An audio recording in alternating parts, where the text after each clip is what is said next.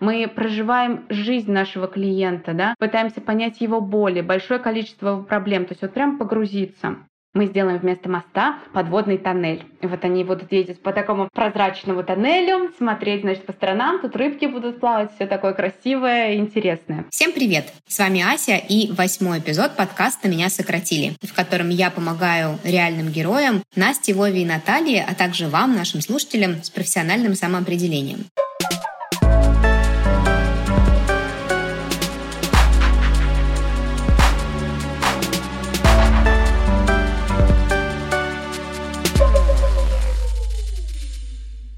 Сегодня мы не встречаемся с нашими героями. Мы дали им небольшой перерыв, чтобы они осмыслили результаты своей работы в рамках проекта, запланировали какие-то новые шаги и продолжали воплощать в жизнь то, что они задумали. И об этом мы с ними поговорим на следующей неделе. А вместо этого у нас сегодня бонусный эпизод, еще одним экспертом, и посвящен он будет э, очень интересному методу, который можно использовать в рамках работы над э, профессиональным самоопределением. Мы на протяжении всего сезона возвращались к тому, как э, важно занимать активную позицию в отношении своей карьеры, профессиональной деятельности и, в принципе, в жизни, потому что для многих работа — это один из способов самореализации и воплощения в жизнь чего-то важного. Именно поэтому мне показался очень интересным интересным а, подход, о котором я узнала от нашей гости. Этот подход называется Life Design. Он основан на дизайне мышления. Наверняка многим из вас этот э, подход знаком, возможно, не всем.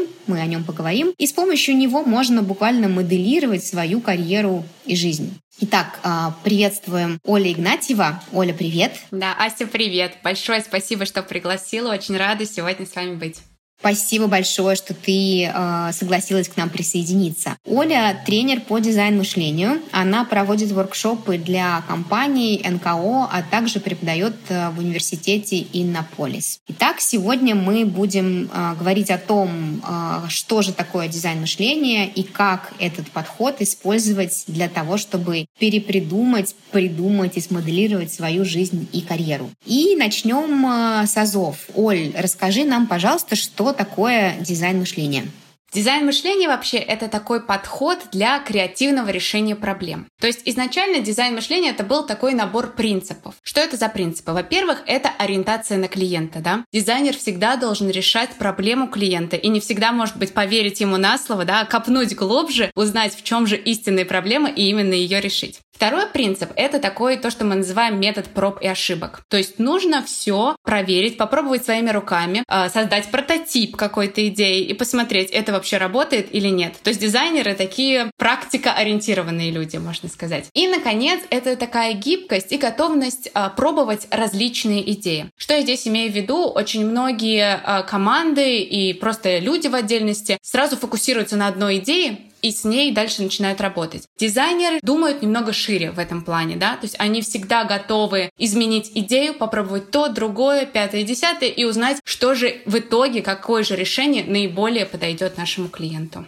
И насколько я знаю, этот подход э, приобрел популярность какое-то время назад. Я о нем достаточно много и часто слышу. И сейчас он активно используется не только дизайнерами и для решения задач очень разного рода, то есть не только дизайнерских задач. Да, да, то есть дизайн мышления вообще пришел к нам э, достаточно давно, и сейчас дизайн мышления активно используется бизнесом. В бизнесе э, чаще всего дизайн мышления используется для создания каких-то новых продуктов. И это действительно очень хороший кейс а, для использования дизайн-мышления, потому что, во-первых, у нас есть пользователь, для кого мы решаем какую-то проблему. У нас есть команда. Вообще в дизайн-мышлении а, принято использовать и вовлекать команду с различной специализацией. То есть люди — это люди с различным бэкграундом, а, с различным каким-то культурным восприятием. Вообще это вот такие разнообразные люди, которые собираются вместе, у них получается синергия, и они что-то выдумывают вместе, да. Ну и в-третьих, есть какая-то бизнес-цель. То есть мы не просто так там что-то посидели, покреативили, выдумали, а у нас есть определенная цель.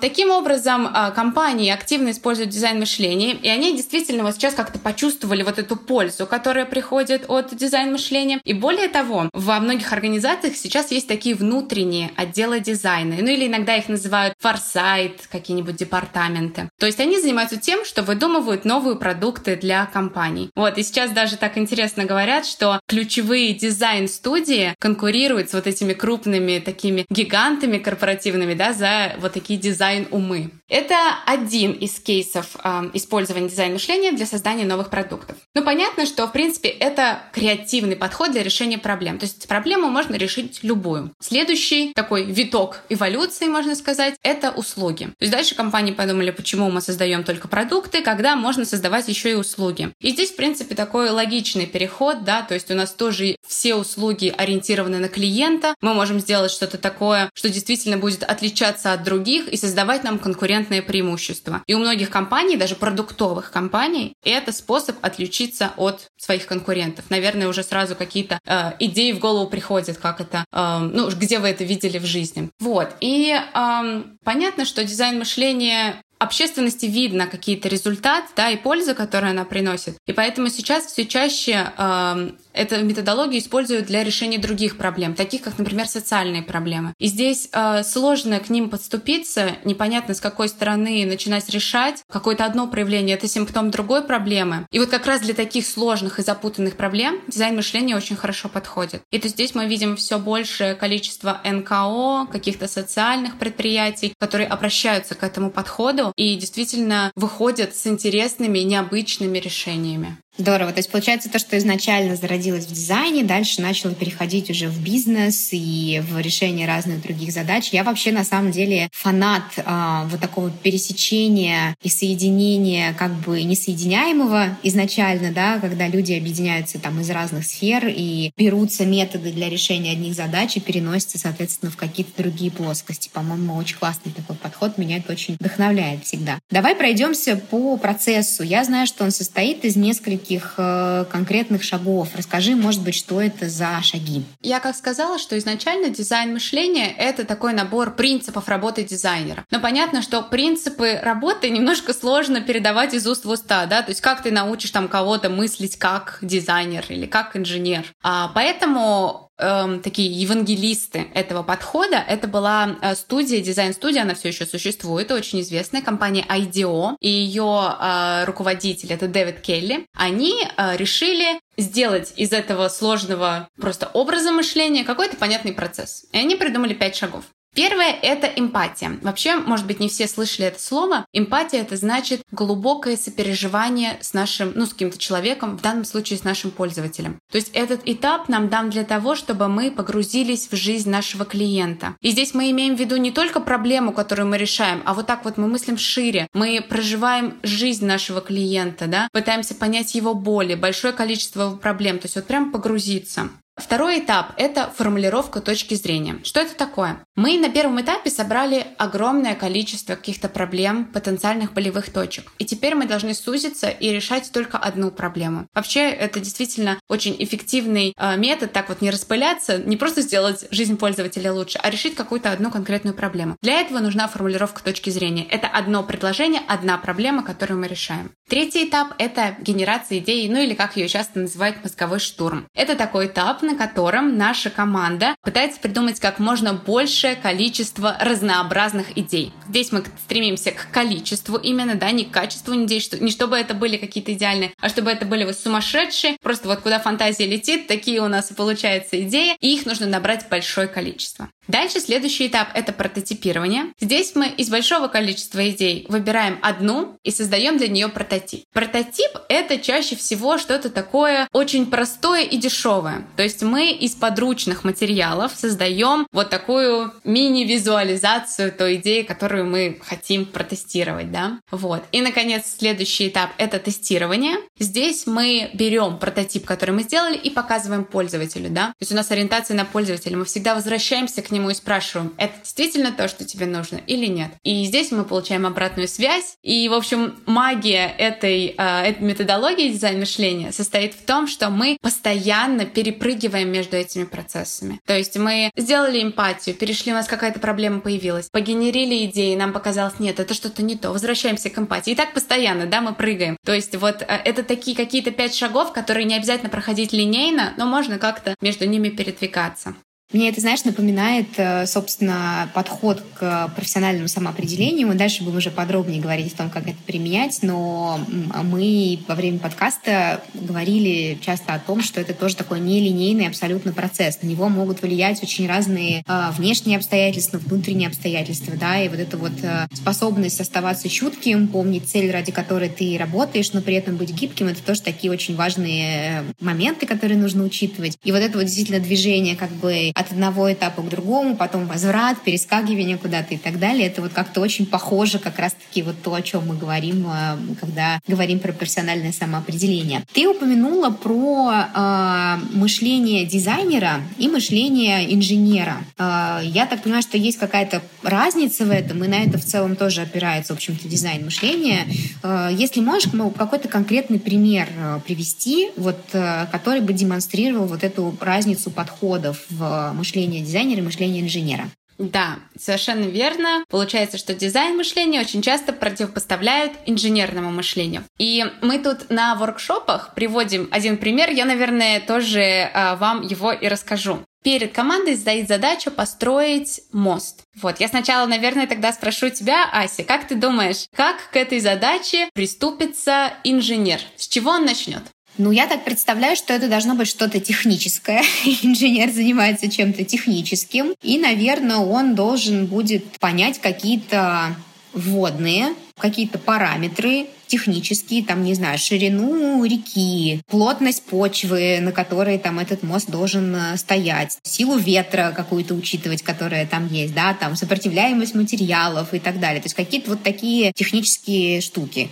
Да. Ася, ты, видимо, знаешь инженерное дело лучше меня, потому что я сама никогда не знаю, как правильно ответить на этот вопрос, но вот наши люди из аудитории обычно так и говорят, да, что это какие-то вот такие технические параметры. А кто там будет ездить на этом мосту? А сколько должна быть, э, там, не знаю, грузоподъемность? А какой будет поток? Какие-то, да, ты сказал, там, ширина, длина, да, из какого материала делаем? То есть такие очень технически ориентированные требования. Так, а теперь я хочу спросить, как ты думаешь, э, как начнет решение этой задачи дизайнер? Первая мысль, которая мне приходит в голову, когда я думаю про дизайнеров, это что-то связанное с внешним видом. Это что-то, что касается эстетики. Это что-то, что относится к тому, как это будет выглядеть, там, насколько это будет красиво, насколько это будет вписываться в окружающую среду. То есть вот что-то вот такое. Я представляю себе сразу какие-то чертежи разных вариантов э, мостов. Вот когда делают там архитектурные конкурсы, например, вот это вот часто такое бывает. Хотя архитектура это наверное, там не совсем на 100% дизайн, но тем не менее. Вот у меня что-то такое рождается. У нас, в принципе, это очень популярный ответ, потому что всегда, когда люди приходят на воркшоп по дизайн мышлению, ну, наверное, это что-то будет вот с дизайном, с цветами, с, не знаю, шрифтами, вот что-то мы там слышали, что это все относится к дизайну. Ну, а, так скажем, настоящий ответ, да, на этот вопрос, а как же приступиться к такой задаче дизайнер, это он спросит, зачем нам нужен мост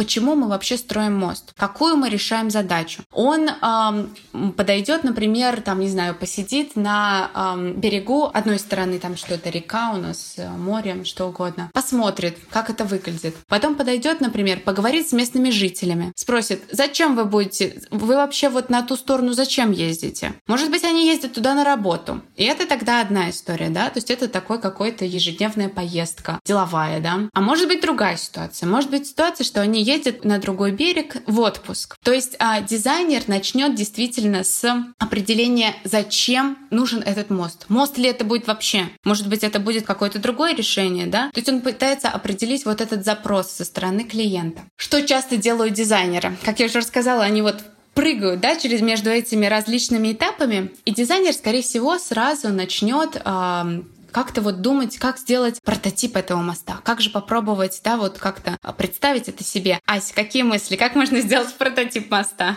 У меня почему-то опять какие-то архитектурные решения. Я представляю себе э, макет, это, по-моему, называется, да, когда вот, не знаю, из картона или из бумаги, или, может быть, э, на компьютере, да, там какая-нибудь э, программа, 3D-графика, что-нибудь такое, что, собственно, покажет, как этот мост будет, э, как он может выглядеть.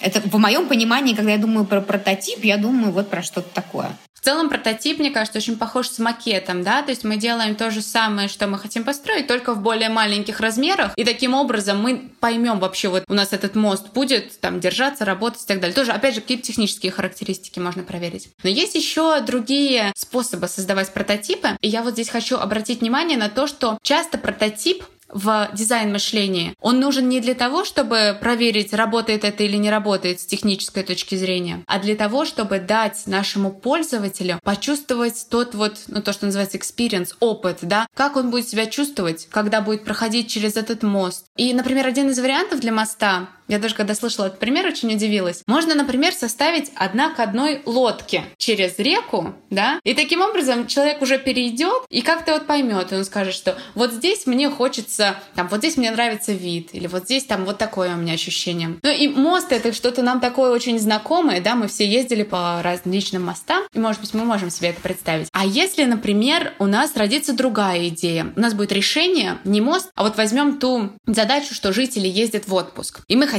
сразу как-то вот их погрузить в атмосферу отдыха. И, например, мы сделаем вместо моста подводный тоннель. И вот они будут ездить по такому прозрачному тоннелю, смотреть, значит, по сторонам, тут рыбки будут плавать, все такое красивое и интересное. Как такое можно соорудить? Можно, например, надеть на человека акваланг, пройтись по этому дну и посмотреть, там вообще приглядно, там можно строить такой тоннель или нет, да, то есть посмотреть действительно, чтобы человек получил вот этот пользовательский опыт и прочувствовал это то, что ему хочется увидеть или нет. Вот, то есть э, если обобщить, то дизайнер отталкивается, во-первых, от проблемы, от запроса клиента, сразу же пытается это как-то реализовать в жизнь и показать опять нашему пользователю, спросить, это то, что тебе нужно или нет. И постоянно вот такими итерациями приближаться к какому-то идеальному решению. Круто, слушай, какой-то новый совершенно взгляд. То есть это такой прототип решения, и на, на этом этапе мы тестируем именно опыт, да, вот проживаемый опыт человека благодаря этому решению. Интересно. Я прям сейчас расширила свое такое представление о том, что такое прототип. Э,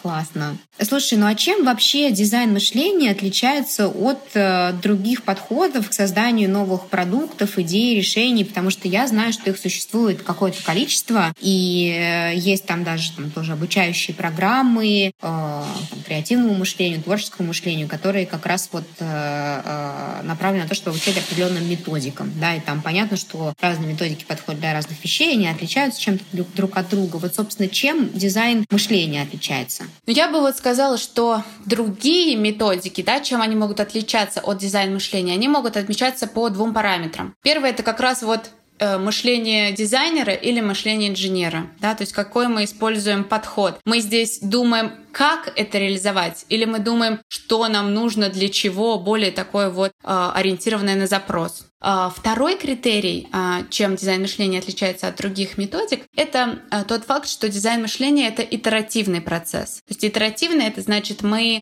постоянно делаем небольшие шажки, и, во-первых, всегда возвращаемся к нашему клиенту и получаем обратную связь. Это очень важно. Это вообще то, что э, крайне важно в гибком методе разработки. То есть то, что мы называем agile. Э, мы не уходим в свою комнату и не делаем все целиком год, а потом выкатываем продукт клиенту и говорим, смотри, нравится или нет. Он говорит, не нравится. Мы такие, ну понятно, год пропустили, значит, э, просто так у нас прошел. Ну, допустим, вот мы работаем, да, когда с клиентами, каждую неделю они возвращаются к своим э, пользователям и общаются с ними, активно общаются и практически вместе с клиентом создают что-то. И а, тоже вот еще одна такая сторона вот этой итеративности, это не линейный процесс, это не пять шагов прошли и сделали, а это постоянные перемещения между этими шагами. И вот за счет как раз вот этих итераций мы получаем наиболее оптимальное решение. Если мы проследим вот так вот э, эволюцию э, развития метода, вернее даже, наверное, эволюцию развития применения метода э,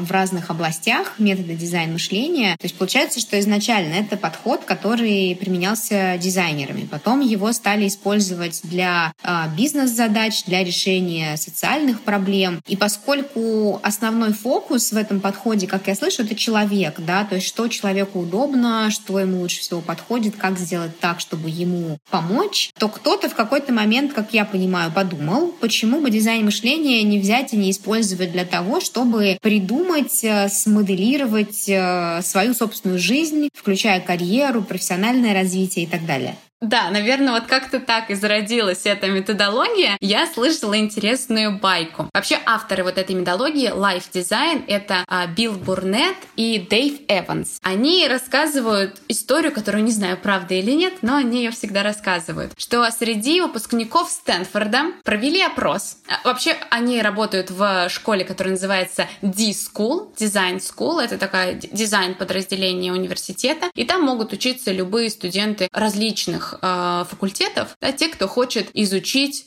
подход дизайн мышления потому что он как бы его можно использовать в любом для любой дисциплины. И э, выпускников Стэнфорда спрашивали, где они хотят, э, кем они хотят быть, когда вырастут, да, где они будут работать потом. И, в общем, показывали такую смешную видеоподборку, где э, такое неловкое молчание, э, не знаю, да, но я вот думал. Ну вот, и, в общем, то есть э, профессорам вот этим э, как раз из D-School показалось, что это очень важная проблема. Это, в общем-то, наверное, основная основная цель образования, чтобы студенты знали, куда же они потом хотят, определились, да, с какой-то своей карьерой, чем они хотят заниматься по жизни. Как раз они не знали ответ на этот вопрос. Вот тогда и появился life дизайн. Мне кажется, мы сейчас все можем немножко выдохнуть. Э, те, кто хоть раз задавался вопросом, э, что я хочу делать, чем я хочу заниматься, неважно по окончанию университета или дальше на протяжении своей жизни, мы можем, в общем-то, услышав, что студенты Стэнфорда э, также сталкиваются с этими проблемами, мне кажется, сейчас всем должно стать немножко легче. Мы в этом не одни, и, в общем-то, эта история очень распространенная, и вот для нее даже придумали один из способов решения. Окей, а, давай подробнее,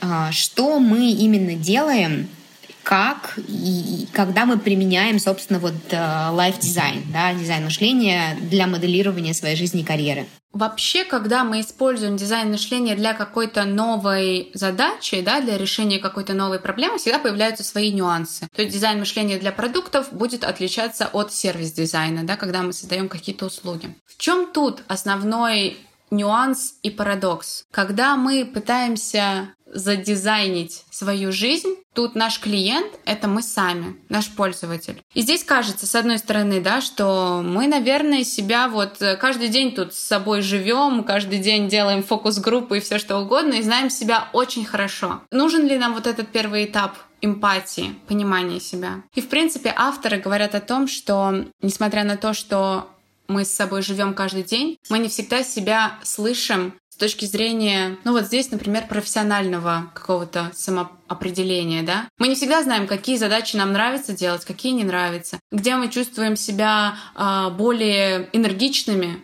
где мы чувствуем какую-то усталость, апатию. То есть, в принципе, они даже этот этап оставляют, и вот таким образом начинается вот этот процесс э, life design.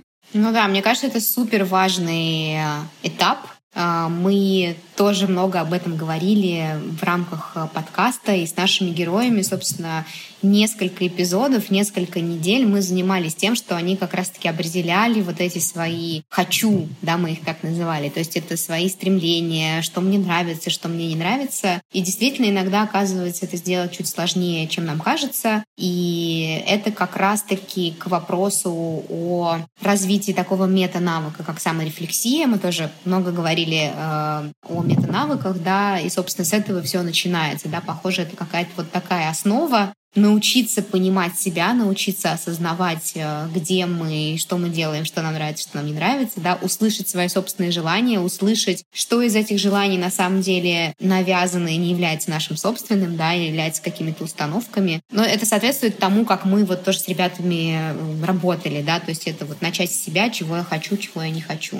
Очень хочу поделиться упражнениями, которые предлагают вот как раз авторы методологии. Вот для этого первого этапа эмпатии, может быть, это будет совпадать с упражнениями, которые вы уже делали с участниками подкаста. Что вот предлагают здесь? Вести такой журнал своих э, разных видов деятельности, которые ты делаешь, да, или разных задач, которые ты выполняешь в течение рабочего дня. И оценивать каждую из этих задач по уровню вовлеченности, это значит, не отвлекаешься ли ты. Мне кажется, это очень просто заметить, да, то есть ты там на телефон смотришь или нет. И э, второй критерий — это насколько ты, с каким уровнем энергии ты выходишь из этой задачи. Ты на подъеме или ты сейчас вот готов только лечь и ничего не делать. Вот, то есть если ты ведешь такой журнал, там, на ежедневной, на еженедельной основе, ты уже гораздо лучше себя понимаешь, у тебя есть какая-то такая вот саморефлексия действительно, то есть ты лучше понимаешь, какой вид деятельности будет для тебя идеальным.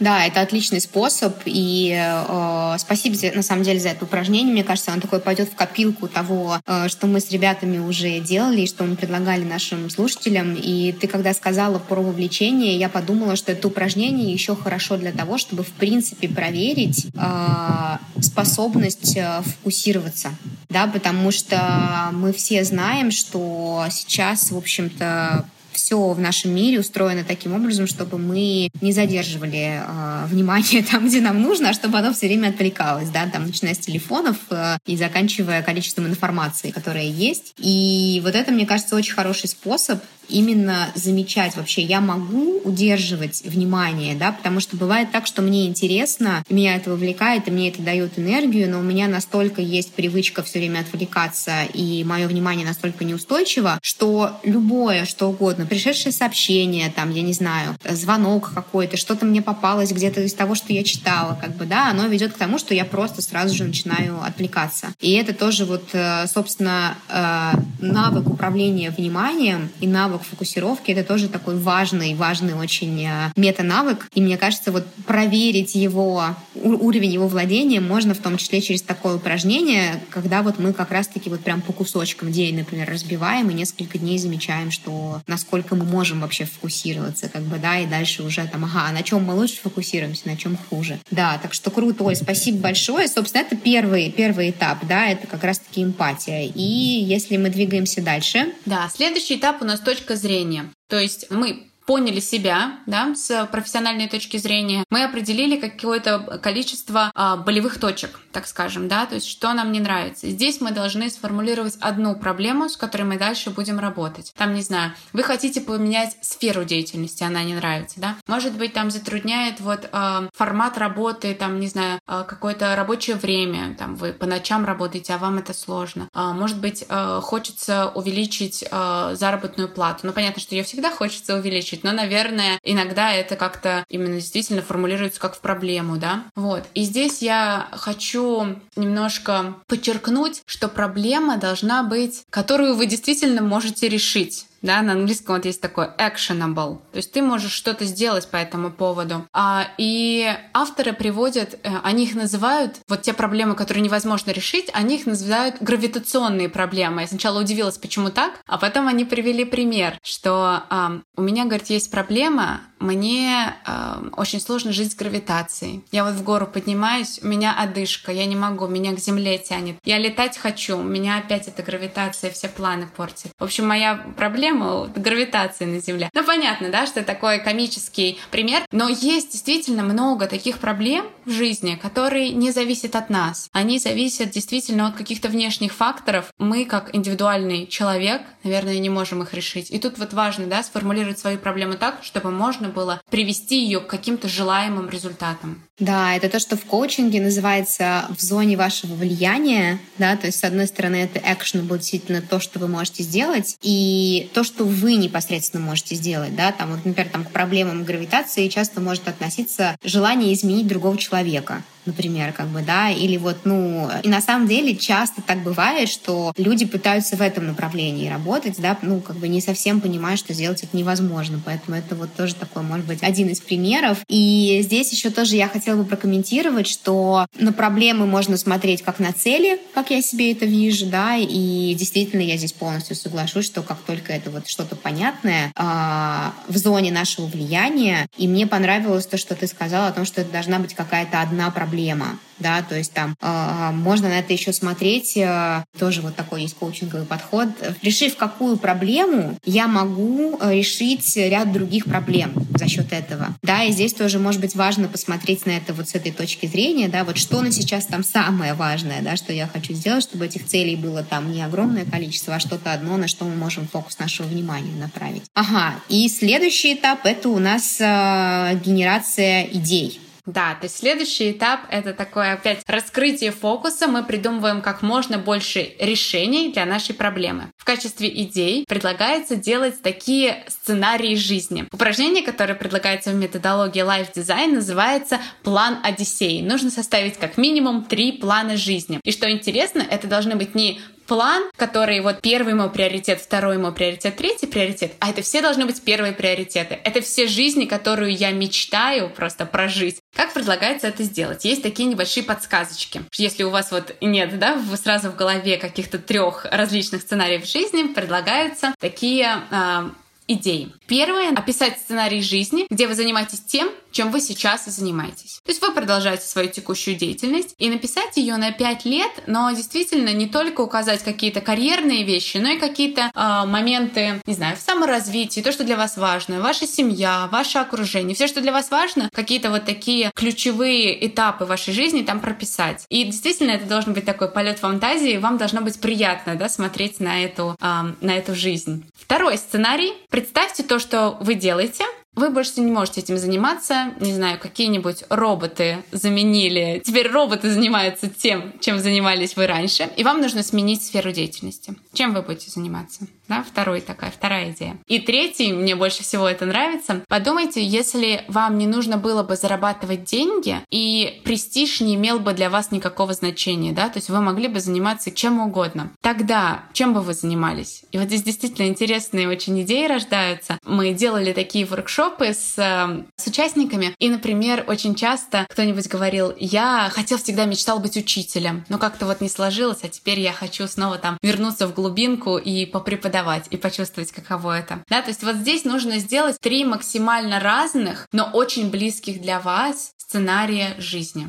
знаешь, я сейчас вспомнила еще одно упражнение, а, про которое я знаю, которое мне тоже могло, кажется, могло бы подойти под эту задачу. А, на английском оно называется retirement dinner, а, пенсионный ужин, на русском как-то не очень хорошо звучит. Вот, но тем не менее, идея в том, что вы представляете, что вы заканчиваете свою там, карьеру и профессиональную деятельность и устраиваете по этому поводу ужин или какое-то мероприятие, на которое вы собираете всех ваших коллег, ваших друзей, ваших близких э, и так далее. И э, соответственно, вам вот надо представить прям себя в, этом, в этот момент, в этом, в этом состоянии. И что бы вы хотели, чтобы про вас сказали другие люди, чтобы вам это было очень тепло и приятно слушать. Чем бы сами вы гордились, есть такой более чуть-чуть экстремальный вариант этого упражнения. Это э, перед смертью, о чем бы вы хотели думать. Тут как вы готовы сами, как бы, да, у кого-то, у кого-то смерть, у кого-то пенсия, да, но, в общем, можно с этим тоже поиграться. И вот прям представить, что вы добились всего, чего вы хотели, что вы прожили такую жизнь, какой вы хотели прожить, что бы это тогда была за жизнь, да, то есть вот тоже такое еще, мне кажется, в тему подходящее упражнение. И мне вообще очень нравится то, что это такой очень раскачивает действительно такой творческий подход, потому что действительно, когда мы начинаем думать там, ну, чем я мечтала заниматься в детстве, ну, это были какие-то глупые, странные мечты, ну, неужели я сейчас буду это делать? Как бы люди себя очень часто стараются ограничивать. А здесь, как я понимаю, задача в том, чтобы вообще себя не критиковать, а просто вот позволять э, раскачать вот это воображение свое. И здесь часто может так получиться, что у вас появляются какие-то идеи из этого вырастающие. Да? То есть там вы мечтали в детстве, не знаю, быть ветеринаром, например, но сейчас вы понимаете, что там вы, наверное, ветеринаром, может быть, уже не станете, потому что там на это долго учиться, но вы вспоминаете, что вами так двигала любовь к животным, и что бы вы сейчас могли бы делать, что было связано с этим, например, да, то есть как бы форма может быть совершенно любой. Мне кажется, здесь очень важно именно вот эмоции свои, желания, вот это вот все из себя вытащить и дать позволить этому жить. Ага, окей, двигаемся дальше. Это прототипирование и тестирование. Да, следующий этап у нас получается. Интересно, как это все вот для нашей задачи по дизайну жизни использовать. Мне тоже было очень интересно. Я когда первый раз читала книгу, думаю, как же они прототипы будут делать? Ну, наверное, наверное, первое, что приходит в голову, это пройти стажировку, да, но так тоже не, не будешь всю жизнь вечным студентом, который проходит стажировки в компаниях. А, и мне очень понравилось решение, которое они предлагают. Авторы методологии предлагают а, устраивать то, что они называют life design интервью. Я бы это сказала, что это просто разговоры с людьми, которые занимаются тем, чем вы мечтаете заниматься. То есть это такая какая-то ролевая модель. Кем, кем же вы хотите стать? И а, тут акцент а, делается на то, что это не собеседование. Вы не пытаетесь поговорить с этим человеком для того, чтобы устроиться к нему работать или ему помогать или еще что-то такое. А вы здесь а, участвуете, наверное, в роли а, журналиста вы узнаете историю этого человека. И так как вам действительно эта тема интересна, у вас будут очень искренние, искренние вопросы, искренний интерес, да, и получается, вы сможете узнать какие-то и положительные стороны, что этому человеку нравится в его работе. Вы либо подтвердите свое желание, почему я хочу там работать, либо опровергнете. Вы спросите его, что ему сложно в, да, вот в этой роли. И тоже вы здесь можете увидеть что-то такое, о чем вы совершенно не догадывались, когда вы мечтали, прописывали свой план. Вы мечтали, что это будет вот как-то одним образом, а оказалось, что это, например, работа в большинстве своем не на людях, как вы представляли, а вы там сидите где-нибудь и пишете тексты и что угодно, да, то есть, может быть, есть оборотная сторона вот той профессии, которой вы хотели бы заняться. Вот, ну и приятный бонус таких разговоров состоит в том, что человек, во-первых, может вам больше рассказать про вашу сферу, то есть вы, например, знали о ней только из своих представлений и из там открытых источников, вы почитали интернет или еще что-то, но вы можете узнать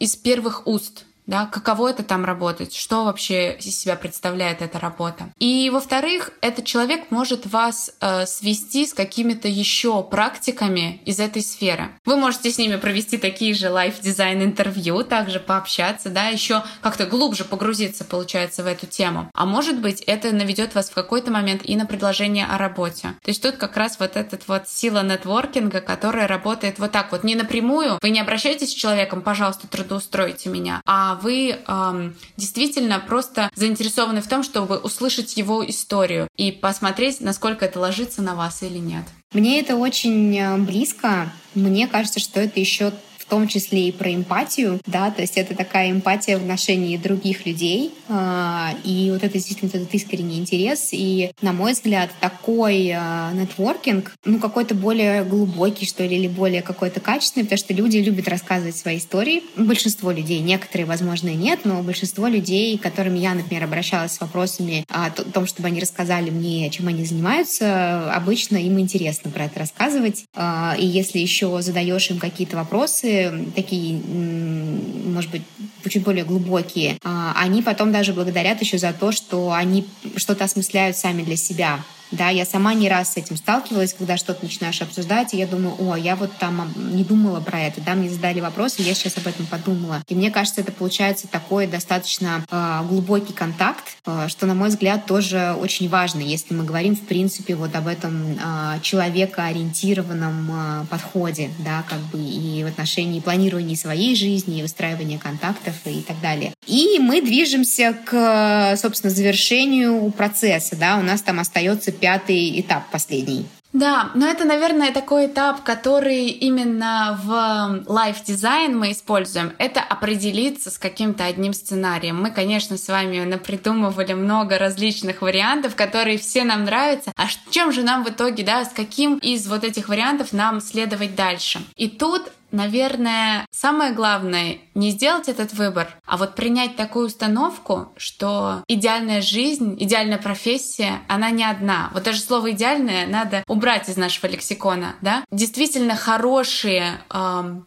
профессии, виды деятельности, которые приносят нам счастье, их много. И мне очень понравилось, как авторы методологии вот этой говорят, нас, говорит, ужасно бесит вопрос, сейчас являетесь ли вы лучшей версией себя? И вот так, знаете, это такой вопрос всегда с подковыркой, что кидаете ли вы себе вызовы, да, вот вы сейчас тут не расслабляетесь на диване, а достаточно ли вы амбициозны, вот, что-то такое, да, в этом вопросе. Вот, и они как раз говорят, что это упражнение про три разных сценария Оно как раз про то, что вы проживете все три жизни, и вы будете абсолютно разными, но счастливыми людьми. И нужно понимать, что за вашу жизнь вы, скорее всего, не одну карьеру освоите, а несколько, да, и это мы видим сейчас. Все больше люди переходят из одной сферы в другую и чувствуют себя абсолютно реализованными и счастливыми в этих переходах, да, в том, что они могут действительно разные делать. Выбор, наверное, он состоит просто в том, чтобы на чем-то сейчас одном остановиться и попробовать. А потом вы можете и другой попробовать, если вам это не понравится. То есть просто делайте что-то и вот с легкой душой, да, принимайте этот выбор. Вам не нужно сейчас запариваться. Вот я помню в университет, когда поступаешь, ты как будто вот просто не знаю, вот ты сейчас пойдешь в медицинский, а потом в 60 лет будешь жаловаться, что ты не тот выбор сделал. Вот, вот такого чувства быть не должно. Это действительно, это что-то такое, с чем можно, как дизайнеру, легко попробовать одно, попробовать другое, а потом определиться с тем, что ближе всего к тебе и что делает тебя наиболее счастливым. В этом как будто бы гораздо больше свободы, гораздо больше какого-то такого размаха и воздуха такого я вот сейчас прям чувствую, когда об этом говорю. И я понимаю, что, с одной стороны, очень многих это может немножко пугать, когда вот этих выборов как бы слишком много, но при этом вот три варианта, мне кажется, это такой хороший способ как раз-таки вот ну что-то примерно там придумать. А может быть, у вас что-то потом родится на стыке этих вариантов. Может быть, вы вообще потом решите все это объединить или взять из одного варианта что-то, из другого что-то и какую собрать вот такую вот пазл, да, вот э, своей жизни и своей счастливой карьеры из этих кусочков. И вот это как раз-таки вопрос подход творческий, легкости, понимание того, что мы не все можем в жизни контролировать, как бы действительно вещи меняются, мир вокруг меняется, мы сами меняемся, обстоятельства меняются. И э, здесь вот действительно вот это вот э, принятие того, что могут быть разные хорошие варианты. И мне очень понравилась еще история про лучшую версию себя, потому что мы живем в контексте э, достигательства. Мы живем во время, когда саморазвитие, ну то есть если ты типа не занимаешься саморазвитием, это вообще что-то вообще такое неприличное, да, в определенных кругах считается. И я, я много с этим работаю, но я сама занимаюсь темой саморазвития, я работаю в этом с людьми, но я вижу, что часто упускается такой аспект э, быть окей с тем, что уже есть сейчас. Чаще всего саморазвитием занимаются люди, которые уже очень многого достигли. И я очень часто сталкиваюсь с тем, что эти люди недостаточно ценят и присваивают себе то, что они уже сделали. Да, и вот здесь вот это такое развитие к себе доброго отношения, поддерживающего отношения, самосострадания, я не побоюсь этого слова, это то, что позволяет э, спокойно и радостно двигаться вперед, вместо того, чтобы все время себя бичевать и искать какую-то новую версию себя, которая будет лучше, чем ты есть э, на самом деле. И в этом контексте мне, например, э, очень помогают э, практики осознанности, практики mindfulness, которые я сама практикую, им обучаю, использую в своей работе. Там прямо есть конкретные упражнения, которые позволяют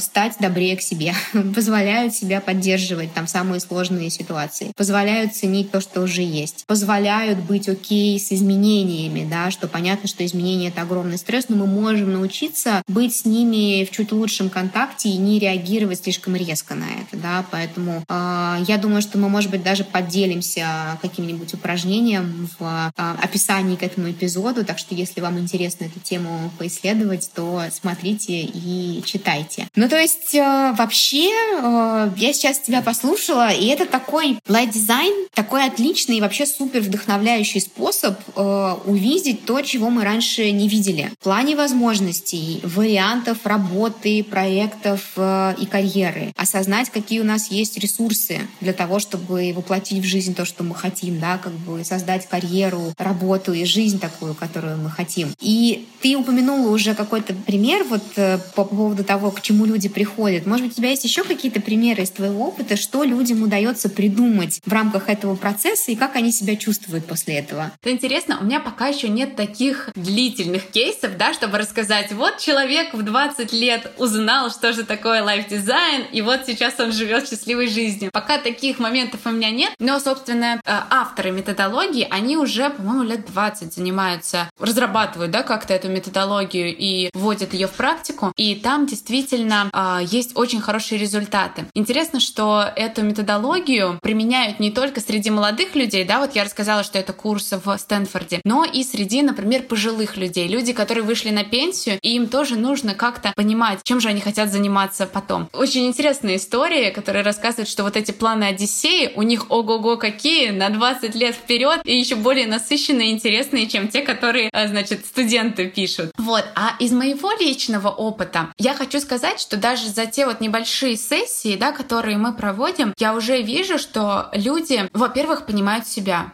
да, то есть они немножко буквально пописали, чем они занимаются, любят заниматься, и у них вот как-то появляется вот это осознание, что же действительно из вот этого набора задач, что есть моя текущая позиция, что же мне там нравится, а что не нравится, а что хочется улучшить. Во-вторых, а, что мне очень нравится, это вот этот полет фантазии, который можно наблюдать во время вот таких сессий мозгового штурма. То есть а, люди пытаются придумать, а, как же они видят свои ближайшие пять лет в таком в лучшем свете, да, вот тут можно действительно помечтать, можно подумать о чем угодно. Здесь нет никаких ограничений. Еще из интересных кейсов, которые вот э, я э, в своем опыте видела. Например, э, девушка-дизайнер, она очень хотела открыть ретрит по питанию. Вот ее действительно волнует эта тема, и она говорит, вот я, вот один из ее сценариев жизни был посвящен этому. Я тоже сама сделала такой эксперимент и, ну, и написала различные сценарии. И первых два, но они такие были более какие-то скромные, ну как сказать, ближе к тому, чем я занимаюсь, да. А третий третий я вот прямо пустила волю фантазии. Я прописала такой вариант, что-то типа продюсерского центра, который создает контент по поддержке образования в России. Вот я, ну, мне близка тема образования, я думаю, каким же образом я хочу ее поддерживать. И вот у меня такая идея родилась. Вот что я вижу,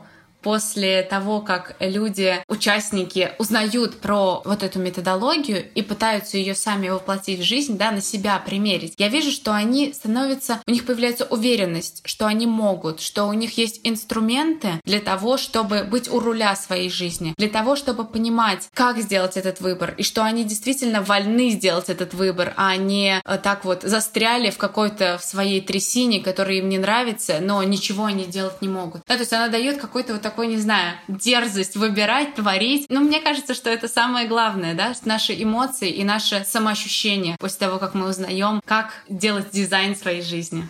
Я полностью согласна. Вот это вот э, эмоциональное состояние, в которое мы можем погрузиться благодаря вот этим упражнениям, которые могут казаться далекими от жизни. И часто люди не решаются их делать, потому что им кажется, что это вообще никакого практического применения не имеет. Но на самом деле вот в нашем настрое, в наших эмоциях очень много потенциала. Да, мы можем э, одни и те же задачи э, из разных состояний по-разному решать. Да, и когда мы буквально открываем себе вот эту перспективу, убираем рамки того, над чем мы можем мечтать, вполне возможно, что там будут рождаться решения, которые очень практические, которые очень применимы к жизни, да, и поэтому как бы не надо их сразу отрицать, их можно как-то потом переделать, сделать их ресайклинг, сделать какой-то апсайклинг, я не знаю, все что угодно, как бы, да, и вот это вот э, именно проживание вот этого опыта, возвращение к своим ощущениям, понимание того, что я чувствую, это, мне кажется, супер важным таким элементом моментом, и здорово, что вот это все так сочетается в этом методе. Оля, спасибо тебе огромное. Я получила столько удовольствия и прям сама зарядилась тебя слушая, и хочу уже сама, во-первых, прочитать книжку. Книжка называется Life Design, да, насколько я помню. Есть ли на русском, не знаешь она? Не знаю точно, но должна быть. должна быть. Ну окей, мы посмотрим, проверим. Ну, может быть, она есть на русском или на английском. Да, в общем, будут обязательно ссылки на книжку. Э, есть также разные шаблоны для работы, насколько я понимаю, да, которые в свободном доступе. Соответственно, мы тоже их предложим в описании к этому эпизоду, поэтому, пожалуйста, смотрите. Э, если напридумываете что-то интересное или как-то будете себя очень э, здорово чувствовать по завершению этой работы, пожалуйста, пишите нам, делитесь, насколько вам этот метод подходит. И я в завершение хочу сказать, что нет какого-то идеального подхода, который работает для всех. Нет какого-то одного идеального сценария, нет какой-то идеальной последовательности. Поэтому в очередной раз отмечу, как важно относиться вообще к процессу творения своей жизни, своей карьеры, своей работы, своего будущего, своего настоящего именно с таким творческим подходом, да, с дизайнерским подходом, с креативным подходом, вот с этой легкостью и игривостью, как это делают дети, да, потому что в этом, правда, очень много энергии, это необходимая такая часть, необходимое условие для творчества, да, когда мы позволяем себе действительно творить, придумывать и созидать. Поэтому я желаю всем э, попробовать этот э, метод, если вы чувствуете, что он для вас. Если вы знаете какие-то другие, может быть, интересные методики, тоже с нами делитесь. И еще раз, Оль, огромное спасибо. Я надеюсь, что это наша не последняя встреча. Ася, большое спасибо, что пригласила. Мне кажется, у нас получилось очень интересно, много информации, и действительно можно какие-то такие практические вещи вытащить и для себя попробовать. Так что я всех призываю к тому, что хотя бы попробовать дизайн мышления, а потом вы поймете, для чего именно вы можете его использовать.